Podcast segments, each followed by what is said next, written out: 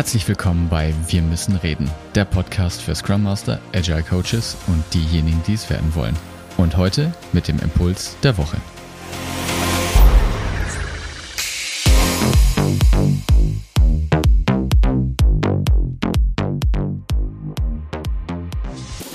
Hallo zusammen, schönen guten Tag. Heute habe ich einen ganz besonderen Gast, einen Kollegen von mir, Viktor. Und Viktor hat als Entwickler die Scrum Master Prüfung gemacht, PSM 1 nach scrum.org. Und das Ganze ohne einen Kurs zu machen, also quasi im Selbststudium, hat er sich den Online-Test dann gestellt. Und ähm, dazu werde ich mit Viktor heute etwas sprechen. Hallo, grüß dich, Viktor. Herzlich willkommen. Hallo Martin, freut mich hier zu sein. Ja, wunderbar. Ja, wozu hast du denn das gemacht überhaupt? Also Entwickler muss ja, muss ja keinen Scrum Master Test haben, ne? oder? Oder brauchst du das für deinen Beruf? Für, für was war denn das wozu im Prinzip hier an der Stelle? Ähm, meine Meinung ist, dass äh, jeder Entwickler das durchaus können sollte. Zumindest jeder Entwickler, der mit Scrum arbeitet. Mhm, ähm, mhm. also bei mir kommt es daher, dass ich in einem Projekt bin, wir natürlich mit Scrum arbeiten. Und eine Zeit lang waren wir mit einem Scrum Master unterwegs. Mit dem habe ich äh, sehr intensiv gearbeitet, weil ich mich auch selber in diese Richtung Scrum Master selber entwickeln möchte. Und mhm. nach einer Zeit ist er dann weg aus dem Projekt und jetzt bin ich der inoffizielle Scrum Master im Projekt.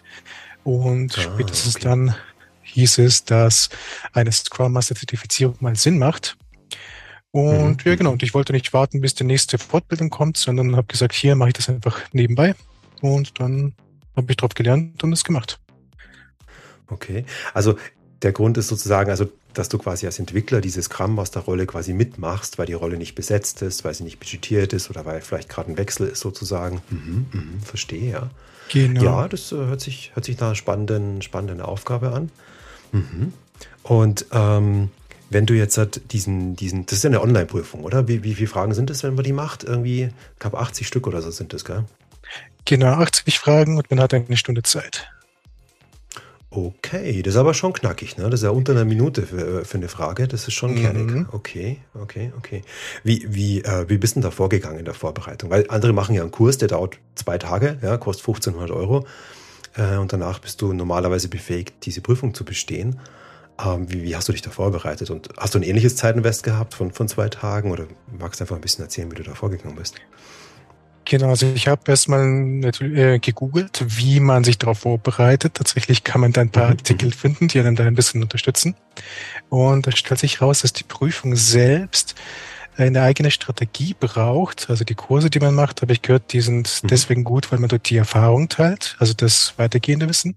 Für die Prüfung selbst muss man sich trotzdem weiter vorbereiten.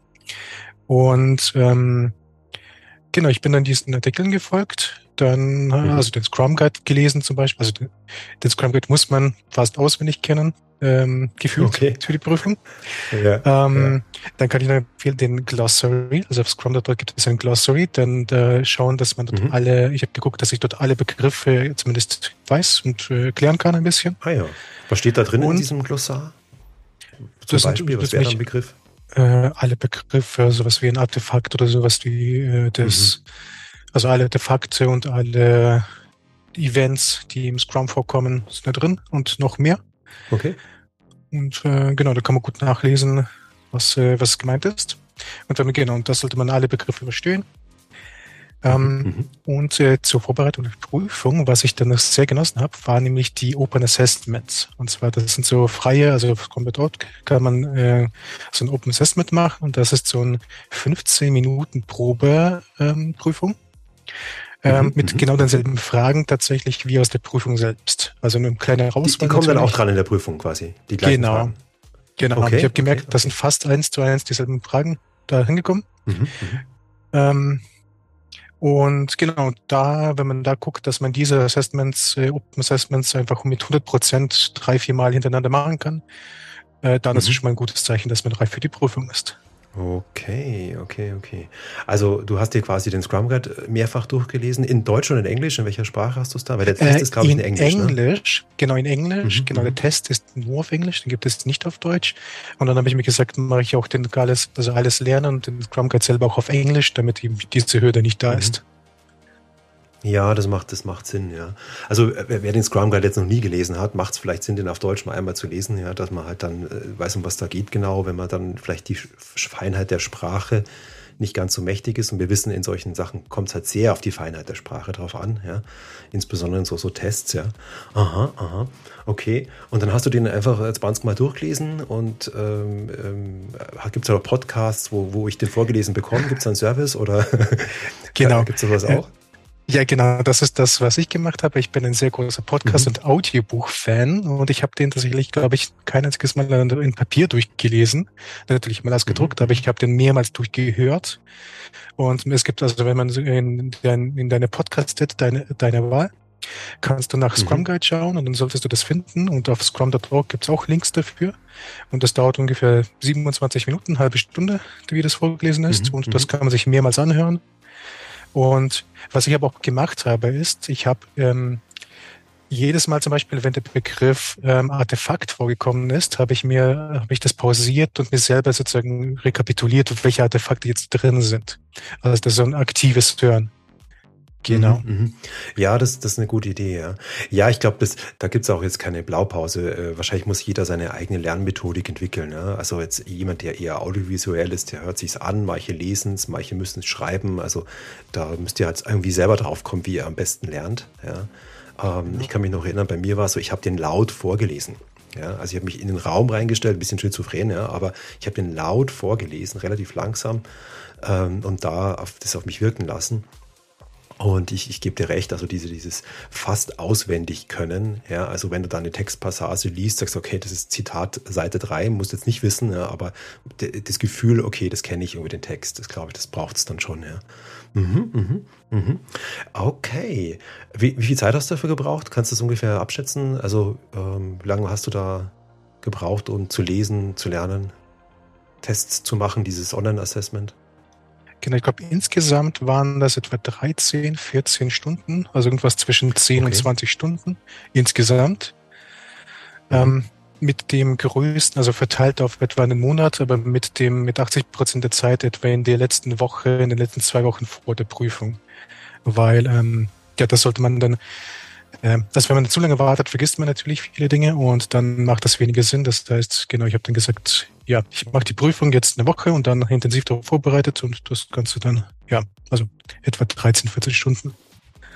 Ja, das ist schon, das ist schon ordentlich, ne? Also ich, ich denke jetzt nur an die Leute, die den Kurs gemacht haben, die ich vermute, die werden das auch machen müssen. Ja, also egal, ob man den Kurs gemacht hat oder nicht, ne? Ähm, mh, mh. Mhm. Also das ist jetzt mit mit Hören des, äh, des äh, Guides ist das auch mit drin. Stimmt, ja. Ja, gut, es dauert vielleicht ein bisschen länger dann auch mit dem Hören und mit deiner Pausentaste dann und so. Ja, okay, gut, verstehe, ja. Mhm, mhm. Hast, du, hast du dich dann auch fachlich noch irgendwie ausgetauscht oder bist du jetzt wirklich in deinem Kämmerchen gesessen und hast den Scrum Guide gelesen oder bist du auch in den Austausch gegangen, hast, bist du über Fragen gestolpert, dir, wo du sagst, hey, die verstehe ich nicht oder wie, wie kann man sich das vorstellen oder bist, hast du es für dich alleine hingekriegt irgendwie?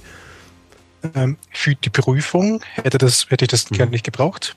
Aber ich bin mhm. natürlich bei uns in der Community des Scrum Master auch unterwegs und da hat mhm. das geholfen und dort ist das, also ähm, das wäre auch mein Tipp für jemanden, der diese Prüfung macht, dass man das nicht einfach macht und dann stehen lässt, sondern dass man sich dann weiter mit Leuten drüber unterhält. Also vor allem nach der Prüfung. Vor der Prüfung war das jetzt nicht notwendig, weil äh, das Ziel von einem Zertifikat, was man damit nachweist am Ende, ist nicht, dass man das super versteht, sondern dass man weiß, was das Scrum Guide sagt, was da drin steht. Ja, ja. Das wäre wär auch so mein Rat noch. Ne? Also insbesondere an sehr erfahrene Leute, die diesen Test machen, ja, ähm, die werden vermutlich das erste Mal durchfallen, ja, weil sie einfach die Prüfungstaktik gar nicht hinkriegen mit der Geschwindigkeit, äh, die, die, Fragen zu beantworten, ähm, die nicht hundertprozentig wissen, was die Intention ist. Und das prüft ja nur ab, hast du diesen Scrum Guide gelesen. Ja? Und das Gemeine ist es für besonders erfahrene Scrum Master, die dann einfach so Sachen wie Storypoint-Schätzungen oder, oder äh, bestimmte Strukturen in Refinement-Meetings im, im, Kopf haben, was natürlich in der Praxis total Sinn macht ja? und sich aus, der, aus dem Scrum Guide natürlich ausentwickeln kann, aber halt nicht im Scrum Guide steht. Ja? Und in dem Fall ist dann die Frage falsch. Ja? Also das ist so ein bisschen, äh, man darf da nicht die Flinte ins Korn werfen, man muss sich einfach davon befreien, dass das jetzt ein Test ist, ob man Agilität verstanden hat, sondern glaube ich, ist eine Idee sozusagen, hey, habe ich den Scrum Guide gelesen? Ja, so wie du sagst, ja, sehe ich, sehe ich genau. genau. Ja.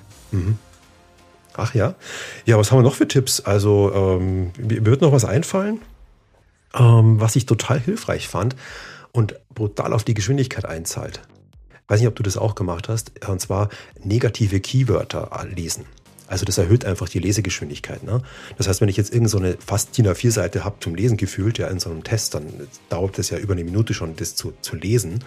Mhm. Ähm, was ich sehr hilfreich fand, einfach nach negativen Keywörtern scannen.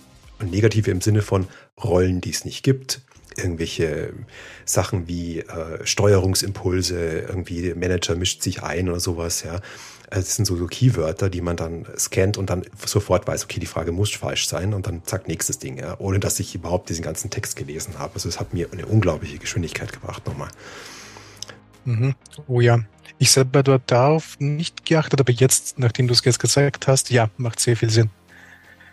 Mhm. Aber äh, interessanterweise eine Frage, also genau diese negativen Keywords sind hier perfekt, weil es gibt tatsächlich mehrere Fragen. Ich glaube, ich habe in meinem Prüfungsgut zweimal dieselbe Frage gefasst gehabt, und zwar, dass es ja. im Scrum Guide keine Managerrolle gibt. Dazu gibt ja, es richtig. in der Prüfung mehrere Fragen gleich. Das ist lustig, ja, das ist lustig. Ja, da haben sie wohl besonders drauf Wert gelegt, ne, dass das äh, den Leuten einem passiert mhm. wird, sozusagen als Idee. Ja. Genau. Ja, zur Zeit fällt mir noch ein, also ähm, wie war das für dich? Also hast du da Stress gehabt bei der Prüfung? Oder also eine Stunde ist ja schon kernig, oder? Bist du, bist du da hingekommen oder hast du die Zeit gebraucht alle? Oder hast du fünf, noch fünf Minuten Schluss irgendwie gehabt oder so? Nee, nee, das war schon sehr sportlich. Und das merkt man in der Prüfung, also wir, wir haben ja vorhin gesagt, 80 Fragen mit 60 Minuten Zeit. Und ähm, es hat auch, also es hat auch gut geholfen, dass in den Open Assessments dieselben Fragen fast vorgekommen sind, weil sie, wenn man sie ah. schon kennt und schnell weiterklicken kann, erkauft man sich damit Zeit für die Fragen, die man nicht kennt. Weil, also man hat, die in der Zeit hast du einfach nicht die Zeit, die Frage komplett durchzulesen von null. Du hast einfach zu viele Fragen. Ähm, ah, das, okay, okay. Meine Erklärung dazu ist, dass also ich, meine Erklärung dazu ist nämlich, dass dort keine technischen Dinge sind, die, dich irgendwie daran hindern zu cheaten. Also du kannst alles irgendwie in Browser nebenbei aufhaben und alles nachgoogeln. Ähm, und das ist die, wie sie das verhindern, einfach du hast nicht die Zeit dafür. Also ich, könnte ich könnte es wahrscheinlich auch übersetzen, einfach in, in, in DeepL oder irgendeinen beliebten Übersetzer reinhauen und sagen, okay, dann habe ich es auf Deutsch. Wahrscheinlich wirst du einfach dann zu langsam, ne, wenn du dann da rum, rum übersetzt und so. Ähm, mh, mh.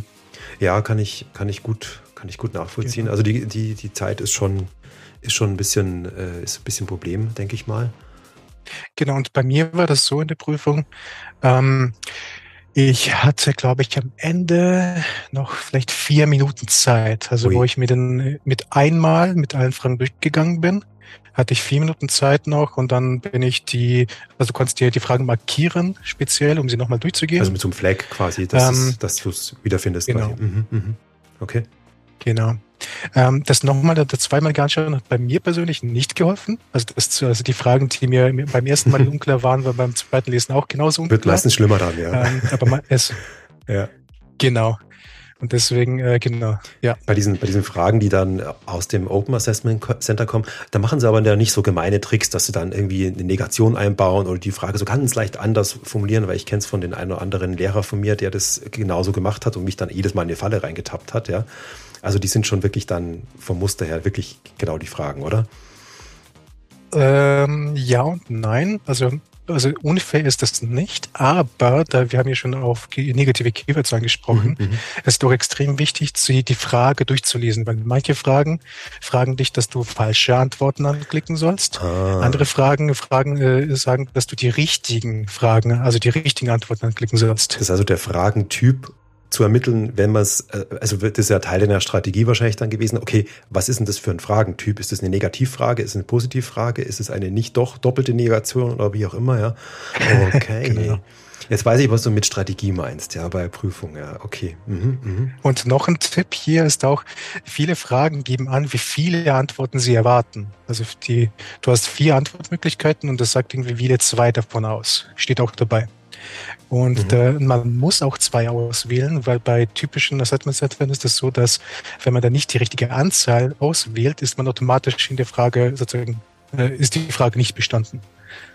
Okay. Also das heißt, die, den Tipp habe ich, wenn man jetzt absolut keine Ahnung hat, was man ankreuzen soll, dass man zumindest zwei davon ankreuzt, dann hat man zumindest eine Chance, das zufällig richtig ausgewählt zu haben.